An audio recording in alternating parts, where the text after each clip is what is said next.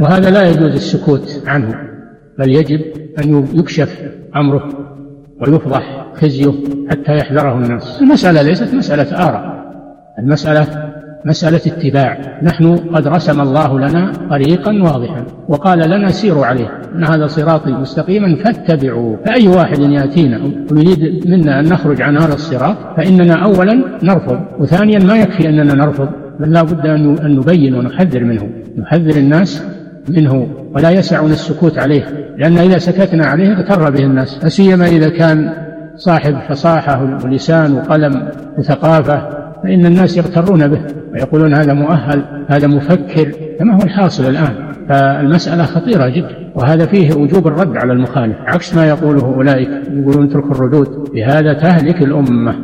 السلف ما سكتوا عن أمثال هؤلاء. فضحوهم وردوا عليهم لعلمهم بخطرهم على الأمة. نحن لا يسعنا أن نسكت عن عن شرهم. بل لا بد من بيان ما أنزل الله وإلا نكون كاتمين. من الذين قال الله فيه من الذين يكتمون ما أنزلنا من البينات والهدى. من بعد ما بيناه للناس في الكتاب أولئك يلعنهم الله ويلعنهم اللاعنون. فلا يقتصر الأمر على المبتدع؟ بل يتناول الأمر من سكت عنه. من سكت عنه يتناوله الذنب والعقاب. لأن الواجب البيان والتوضيح للناس وهذه وظيفة الردود العلمية. الردود العلمية المتوفرة الآن في مكتبات المسلمين كلها تذب عن الصراط المستقيم وتحذر من هؤلاء. فلا يروج علينا هذه الفكرة. نحن ما قصدنا الآخر قصدنا الحق.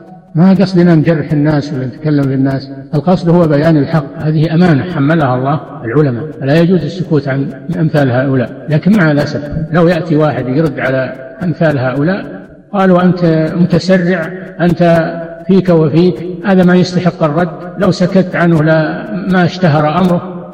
لو سكت عنه ما اشتهر أمره. إلى غير ذلك من الوساوس. هذا لا يخذل أهل العلم أن يبينوا للناس شر هؤلاء دعاة الضلال. لا يخذلهم.